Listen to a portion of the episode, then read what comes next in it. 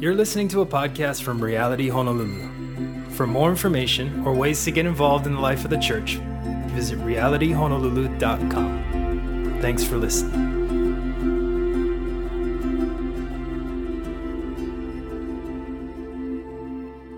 So this morning we're getting right into it. Um, Mark chapter 1, we're actually finishing the chapter. So why don't you turn with me to Mark chapter 1, verses 40 through 45 is our text this morning. So Mark 1, 40 through 45, and uh, I'll be reading out of the New Living Translation. As always, if you need a Bible or you just want uh, one in New Living Translation, there's uh, tables kind of right by the doors. You can just grab one on the way in, put it back uh, or take it with you home if you just want to have one. Uh, read it through during the week. But um, title of the message this morning is "Loving the Unlovable," and we'll look in depth of seeing Christ do that this morning. But read with me Mark 1 40 through 45. says this A man with leprosy came and knelt in front of Jesus, begging to be healed. If you are willing, you can heal me and make me clean, he said. Moved with compassion, Jesus reached out and touched him, saying, I am willing, he said, be healed. Instantly, the leprosy disappeared and the man was healed. Then Jesus sent him on his way with a stern warning Don't tell anyone about this. Instead, go to the priest and let him examine you. Take along the offering required in the law of Moses for those who have been healed with leprosy. This, is, this will be a public testimony that you have been cleansed. But the man went and spread the word, proclaiming to everyone what had happened. As a result, large crowds soon surrounded Jesus, and he couldn't publicly enter a town anymore. He had to stay out in the secluded places, but people from everywhere kept coming to him. This is the word of the Lord. Pray with me. Father, we thank you once again for the ability to have your word in our hands. And we can freely read it and study it and preach it this morning. We thank you for that freedom. We thank you for the ability to do so. And God, we pray that you would come with your power and your might and that you would give us understanding this morning into your word, what it means, what it means for us. And so, Lord, would you open our ears and our eyes and our hearts to it? We, we just admit that for many of us, we may be coming into this room just distracted or just heavy. Like the, the, the week is weighing upon us, or our week was really busy, and we're coming to church to come to church, but our heads are just kind of elsewhere. And so we just ask, Lord, that you would, that you would free us from distractions this morning, that you would uh, allow us to hear from you. We want to hear from the God of the universe this morning. And we ask, Lord, that your word, by the power of your spirit, would transform our lives, that we would be a changed people as we walk out these doors, that we would hear your truths and your promises, and that you'd continue to make us more like you. We want to be, as Christians, little Christ. We want to, we want to emulate all that you do, Christ, as the great example that we look to as to how we are to live and why we are to live in, what, in such a way we look to you this morning. We ask that you would have your way with us. Pray these things in, Jesus' name, amen. So, to remind us uh, quickly of the book of Mark, Mark is writing really quickly and, uh, fast paced, and he gives us little snippets into the life of Jesus.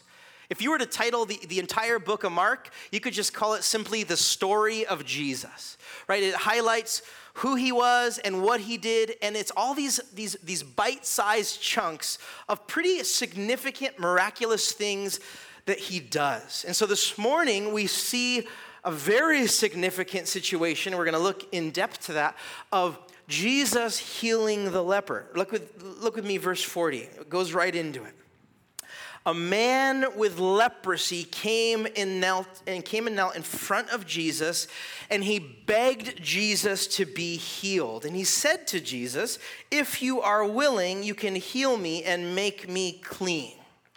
This is, this is the stage that's set here. This, this man with leprosy, in the midst of Jesus' preaching and going town to town, he comes and he kneels in front of Jesus and he begs Jesus to heal him. This is why it's significant. If you know anything about leprosy, specifically in the ancient Jewish culture, you would know this is a really big deal. But if you know anything about leprosy, the fact that we'll read in a second that Jesus touches this man and then heals him is an even bigger deal. So, just to catch us up, leprosy was one of the most horrific diseases of the ancient world. You know, today it might not be as apparent. There's some um, modern medicine and cures, and there's things that you can do now if you contract leprosy. But in Bible times, in Bible lands, it was far more common. It's a disease that was completely incurable. It wasn't just like a skin infection that made you look a certain way, but it was a radical disease that affected the entirety of who you were. Not only the skin, but the blood, the flesh, the bones, everything. Literally, it's a deterioration of your nerves and your respiratory tract, your skin, your eyes. And one of the most significant things that happens is you begin to lose sensation of pain. So many times lepers would become disfigured because they would be either be burnt or hurt and they wouldn't know it and they began to literally lose extremities lose fingers, lose arms, because they did not, they weren't aware of their own body. They did not sense pain. They didn't have the ability to feel pain. Uh, over, over the course of repeated injuries and infection, uh, unnoticed wounds, there was weakness and poor eyesight. I mean, it, it, goes on. It affected the entirety of your body. Leprosy is a, is a very horrific physical disease. And if that wasn't already enough, if the physical suffering wasn't already enough, the worst part of having leprosy might have been the way that people treated you. It wasn't so much that you yourself were dying with an, in an uncurable disease. But in the Old Testament, God actually set forth uh, your rules of how to deal with leprosy, how to actually contain it, how to quarantine those that had it. We see this in Leviticus 13 and 14. You can read that as extra credit homework this week. But there's, there's law and structure, and, and there's, there's, there's ways in which you're supposed to deal with them, how they can live, how they can't if they are healed, how they go to the priest and how the priest examines them. I mean, there's chapters about how to deal with lepers. One significant was that lepers had to dress like people who were mourning for the dead. I mean, literally, their clothes had to be different from everyone else so they knew that you were coming. You were that much of a threat to everyone else because leprosy was highly contagious that you had to wear different clothes that signified that you were walking dead. Not only that, people would cry out to you, unclean, unclean, if they saw a leper walking towards you. Besides that, even amongst Jews, um, the, the, the leper was recognized unclean, but he was also cut off really from the congregation of Israel and the ordinances of religion. You know, he had to live in a separate house, no one was allowed to touch him, to be with him, to have community with him. I mean, leprosy was the most isolating thing that could happen to you. You had to stay hundreds of feet away from every, every other human being for risk of infecting them. The people in Jesus' day went further than what the Old Testament would require, and unfortunately, you had to stay meters away from the leper. And this historian named Josephus, he said, in, in, in, a lot of ways, there was no difference from a leper and a corpse. You were, you, were, you were a walking dead man. You were isolated from all of society. You were alone without hope. There was no cure. And it's not like you could even die with your loved ones. Your loved ones couldn't be near you. I mean, this was the worst thing that could happen to you. A leper, if you had leprosy, you were an outcast of society. You were judged unclean, And people were literally uh, deeming you as cursed by God. To be a leper was a horrible life. And you know, this may be like archaic or odd to us because, wait, leprosy isn't really a thing anymore.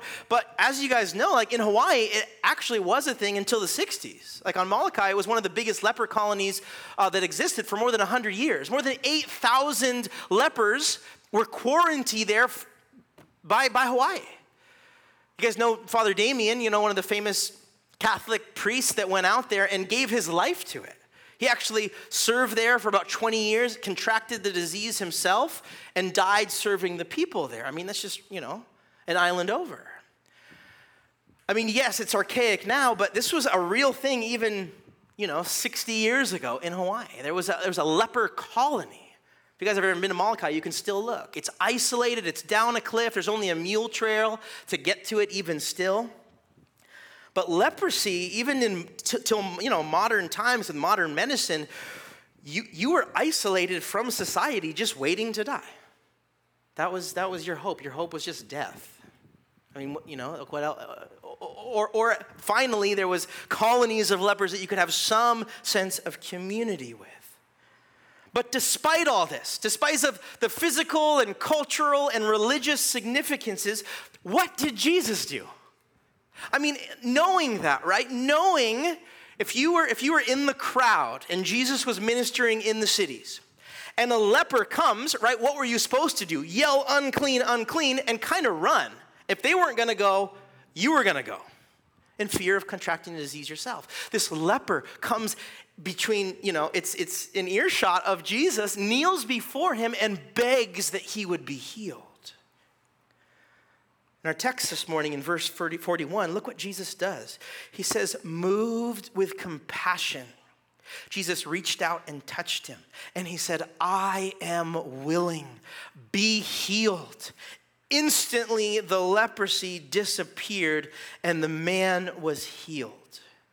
See, in that day, no one had been cured of leprosy. Leprosy wasn't a curable disease, and so everyone knew it was only God that could cure a leper. No human, there was no human medicine, no, no human could uh, do anything for the leper. In that day, everyone knew that God could, God was the only one that could heal a leper. There was no cure, no one got better. And what Jesus does is in a moment, knowing all of that, he heals this man. And I mean, look, think of the significance of Jesus touching him. I mean, Mark doesn't allude to it, but if you were in the crowd, what would you be yelling? Don't touch him! Like, don't touch him! What are you doing, Jesus? But instead, out of compassion, Jesus reaches down and touches this man, and it says, instantly, this man is cured of leprosy. I mean, just think. I know I'm speculating a bit, but this man, because of the loss of sensation, he might not have even necessarily been able to feel touch. He's never felt touch, right? No one's ever touched him. But for the first time, Jesus reaches down. This man is healed instantly, and he feels the hand of God upon him. And this man is instantly healed of this disease that has made him an outcast. For that leper, who knows how long it had been since he just felt a loving touch, a touch in any way. I mean, this was probably the closest this leper had been to other people in a long time. But this leper had been hearing about this man, Jesus, that was going through the land of Israel in the region of Galilee, and he was healing every kind of sickness and disease. And so this leper in faith comes to him, kneels down, and said, Christ, Jesus, if you're willing, heal me. And Jesus, out of compassion, reaches down and heals him.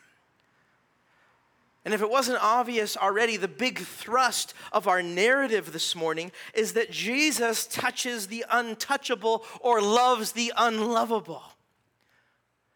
I mean, again, leprosy was the definition of outcast. Right? If they had Webster's dictionary back then and it had outcast, be a picture of a leper. I mean, that, that's what it meant. In our text this morning, should show us two things. It should show us that we should have that type of compassion for the outcasts in our own society, but also it should remind us that we too were once far off from God, but Christ Jesus has brought us near again. Maybe not in the same way. But we should be reminded of two things that, man, we were once far off from God, and Christ Jesus saved us and He brought us near to the Father.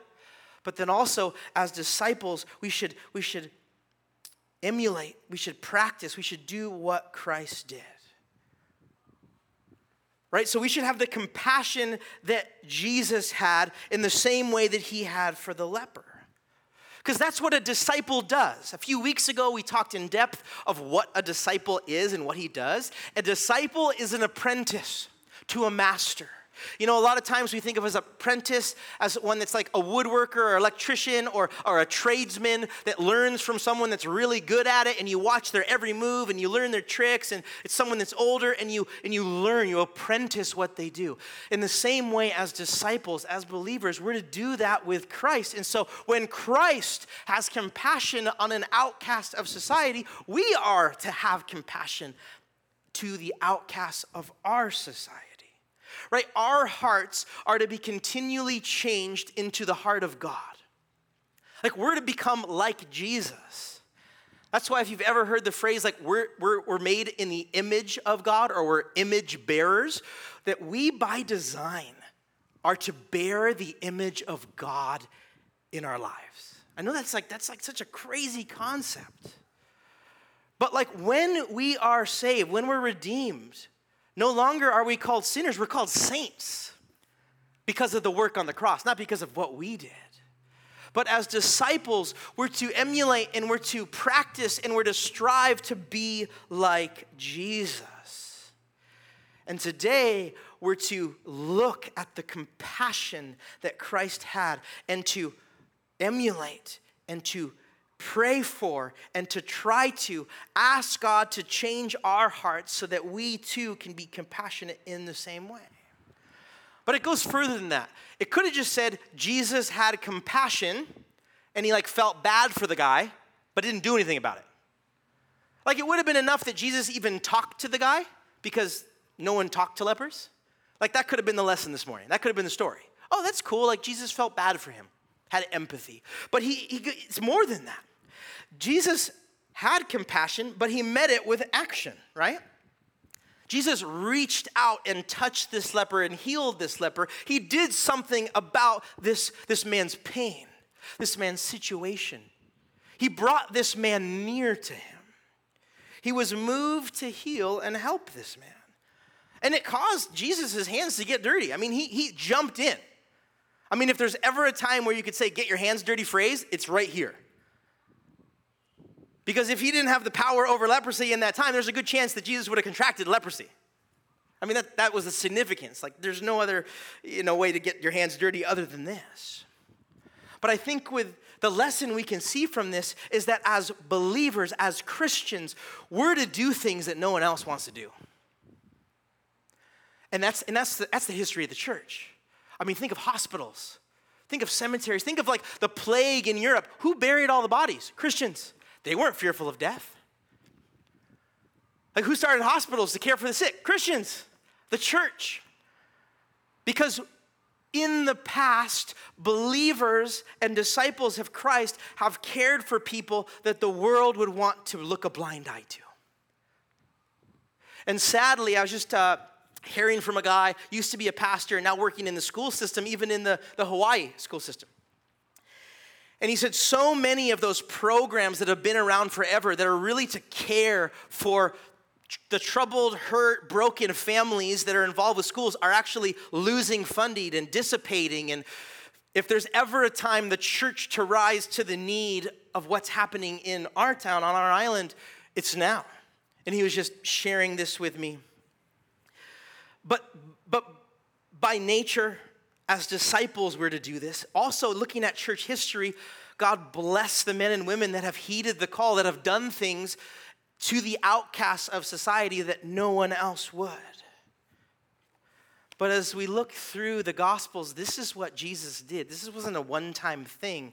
That's what he does. He dines with sinners. He takes in the prostitutes and has a meal with them. He cares for the drunkards. He cares for the tax collectors. All these people in society that ridicule Jesus for that. Why are you having dinner with them? Why are you dining with them? It's because I love them. That's why he did it, right? He cared for those that society hated. And so, what, what does that look like for us as Christians in the church? Right? In our culture, in our city, who are the lepers?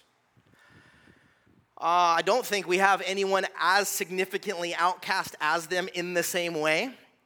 But man, I mean, it's all around us is homelessness. Right? That's all around us. And it, it maybe be it might be in a different way, but homelessness in Honolulu is rampant. I think one of, one of the top per capita homeless of the, of the nation. And so much of society, even law enforcement, even social services, just doesn't know what to do them. And so kind of just like allows them to be certain places and kind of maybe moves them when they're being a hindrance to that place. That's what we do. Back in California, I was talking to um, some people I knew, and I don't know how recently it was, but in Southern California, uh, they used to actually, the city, I think this was a secret thing, obviously you don't talk about it, um, would load up the homeless of their city, bus them to the neighboring city, let them out just so that that city could deal with it. Push aside, change, as long as it's not our problem, it's not our problem. And I know that there's a lot of churches and a lot of um, other organizations that are involved in this, but I would have to say that in many ways, I mean, there's other groups of people, but the homeless of Honolulu may be our modern day lepers. Because if we're honest with our own selves, we're like, I don't know how to engage. I don't want to engage. How do I help them? What do I do? Is it safe? Like, we have all those questions ourselves why we aren't doing it. Oh, I'm too busy. I don't have time.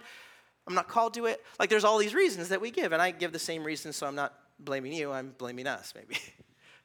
I'm just, I'm just making it aware that there's this person, there's this outcast in society, and Jesus stops and he does something about it. And so the challenge, maybe even the prayer for us as Reality Honolulu, as we are this newly created community by God, a part of a greater, larger church in the city. But what would God have us do? Right? Because we're just trying to build community now and we're gathering on Sundays, we're doing beach barbecues and we're, you know, teaching the word and worshiping and we're, we're being a community. But a church isn't supposed to just like be together here. Yes, we're to be with Jesus. Yes, we're to worship the Lord, but we're also to serve the Lord. We're also to meet pressing needs. We're to be used by God in the world for his glory. And I'm not saying that that means like we got to do homeless ministry as a church, we got to do this big thing right now. I'm like, but we should be praying about it. We should be thinking about it. We should all individually be more aware of those around us rather than just passing by. And I believe that, that that is absolutely one thing we should get from the text today is God search my heart. Make me more like you. Right? Give me your heart for those that are the outcasts of society. But we need to pray, obviously, right? Like, God, give me your heart, give me your strength, give me your wisdom. How can I, with my resources and my time, like, love these people in the way you would? We need to pray. We need to ask God how we are to be involved. But I think as the church, we should not just turn a blind eye. We should not just turn a blind eye and say, hey, that's there, and I'm here, and I'm good, so I'm good. But as believers, we're to look at Christ's example and implement that. And also, what we can get from this text is that in a lot of ways, we can identify with this leper ourselves. That once we were far off from Christ, but He has brought us near. And it might not be obviously in the same physical sense, right? None of us had leprosy, I'm pretty sure of that. And Jesus didn't obviously touch you and heal you, probably. Um, but it's in the spiritual sense. See, leprosy in Scripture is always a graphic illustration of sin's destructive power. Right? In ancient Israel, leprosy was a powerful object lesson of the debilitating influence of sin on a person's life. One commentator said it this way He said, There's a foul soul disease which is ingrained in our very nature and clings to our bones and marrow with deadly force. That disease is the plague of sin. And he's comparing it to leprosy now. He says, like leprosy, it is a deep seated disease infecting every part of our human nature heart, will, conscience, understanding, memory, and affections. Like leprosy, it makes us loathsome and uh, abominable, unfit for the company of God and for the glory of heaven. Like leprosy, it is incurable by any earthly physician. And worst of all, far worse than leprosy, it is a disease from which no mortal is exempt. All of us have become in God's sight like one who is unclean. Isaiah 64 6. We see leprosy as an illustration to sin in all of our lives that all of humanity is far from God and all of us are in need of a Savior. But like leprosy, our sin can only be healed and taken away by God. We cannot, on our own strength, and our own volition, become righteous, right? Be free of sin, be forgiven our sin. We can't muster up the amount of good works that equals heaven. Only God can take away our sin, just like only God could heal the leper.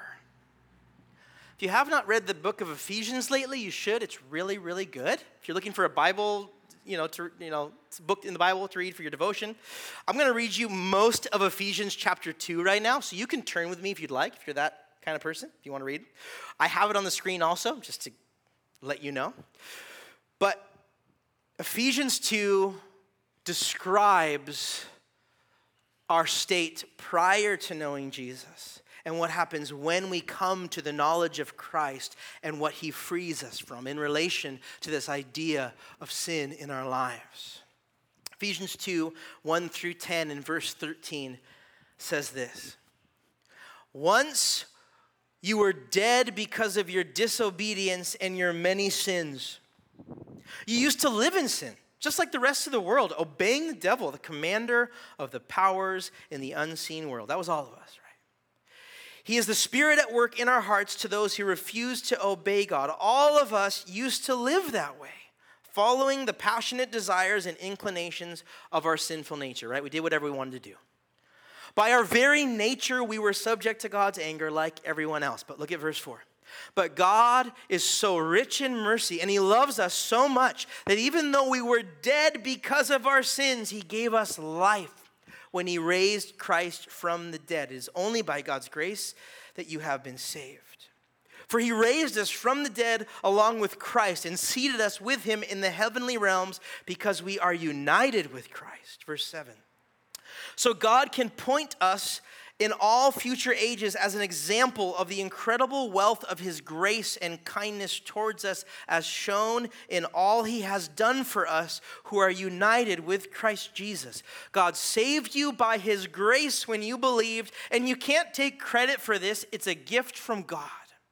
Salvation is not a reward for good things you've done, so none of us can boast about it. For we are God's masterpiece. He has created us anew in Christ Jesus so we can do the good things He has planned for us long ago. In verse 13. But now you have been united with Christ Jesus. Once we were far away from God, but we've been brought near to Him through the blood of Christ in the same way that that leper was far off from God, Jesus Christ has brought him near now.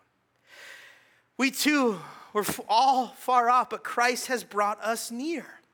We're all in need of that. If, if we haven't come to the knowledge of Christ, then I'm talking to you. If you have, it's a reminder, a vivid reminder that it was Christ and Christ alone that saved you from your sin, and now you can stand in the presence of God.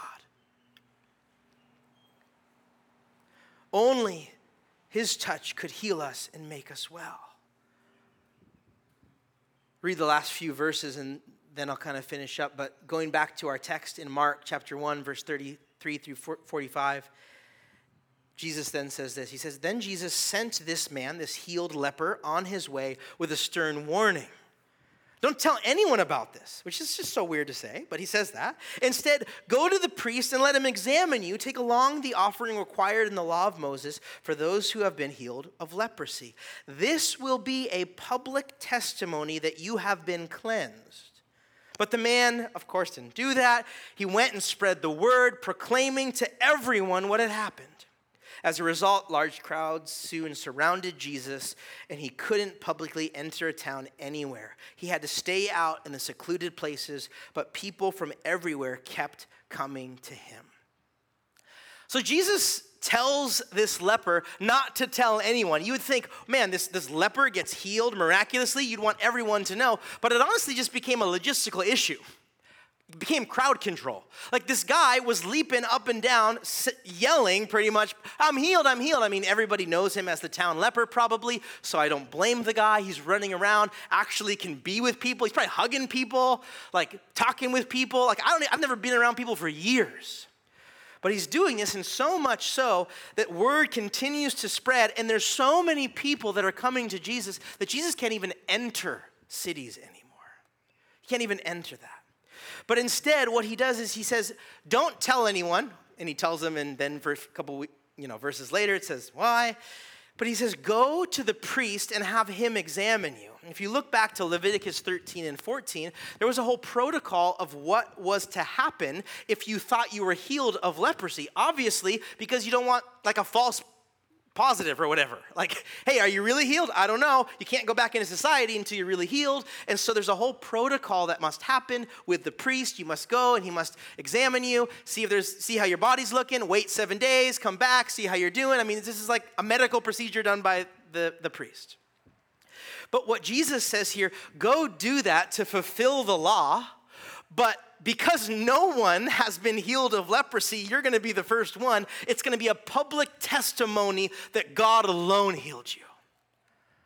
And so Jesus is fulfilling the law there, but he's also testifying of the divine nature of who he was. And so, since lepers weren't healed, these priests had never conducted the ceremony before. They had to go look to the Old Testament, even how to do it. But the, per, the, the reason was that it would be a strong witness that Jesus was the Messiah, that God alone was the one who could heal this. And our text this morning is a dramatic and powerful narrative portraying the heart of God towards humanity. And in light of that, what we can leave with, like the charge or the thing or, you know, the thing we can hold on to, I think we should, is that we are to be a people and a church that have the compassion of God for broken humanity, but also that we're moved to action like Christ was. Right? We, we, we, we compassion is coupled with action. But in, instead of just like, hey, let's just go run out and do it, we need to have the, the reminder or the foundation that we once were all f- far off ourselves. And we need to remember the redemption of Christ in our own brokenness and how God healed us in order to truly love others. You know, 1 John 4:19 would say this, we love because Christ first loved us. Like the motivation for loving other peoples should be first knowing personally the love of Christ for ourselves. Amen? Let's be a church and a people that are about God's business. Amen? Amen. Let me pray.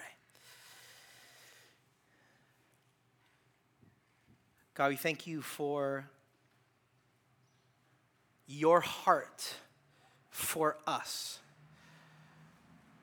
Thank you for the Father's heart that has great compassion on a people that are far off from you. And God, we're reminded this morning that while we were yet sinners, Christ, you died for us. Like while we were far off in rebellion, you sent your son to die in our place so that we didn't have to. But God doesn't end there. You're making us more, more like you.